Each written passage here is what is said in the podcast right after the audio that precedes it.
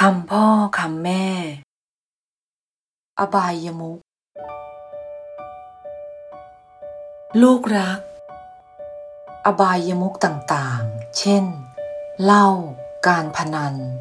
รวมไปถึงบุหรี่ ยาเสพติดนั้น ก็รู้กันอยู่ทุกคนว่า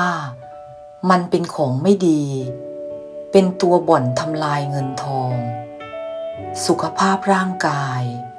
และก่อความเดือดร้อนให้คนรอบข้างมากมาย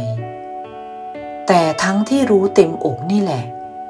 ก็ยังตกเป็นทาสของมันกัน ทิ้งมันไม่ได้ ด้วยเหตุผลต่างๆที่สรรหามาอ้าง ซึ่งล้วนบอกว่า เป็นความจำเป็นทั้งสิ้น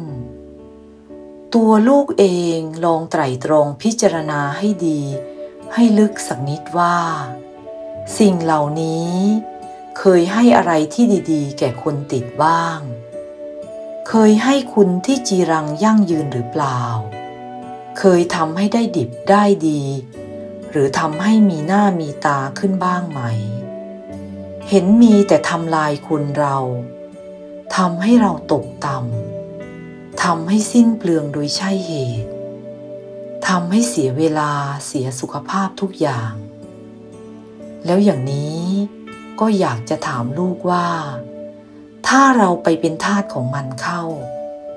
จะเป็นการสมควรหรือไม่สมควรกัน พิจารณาดูให้ดี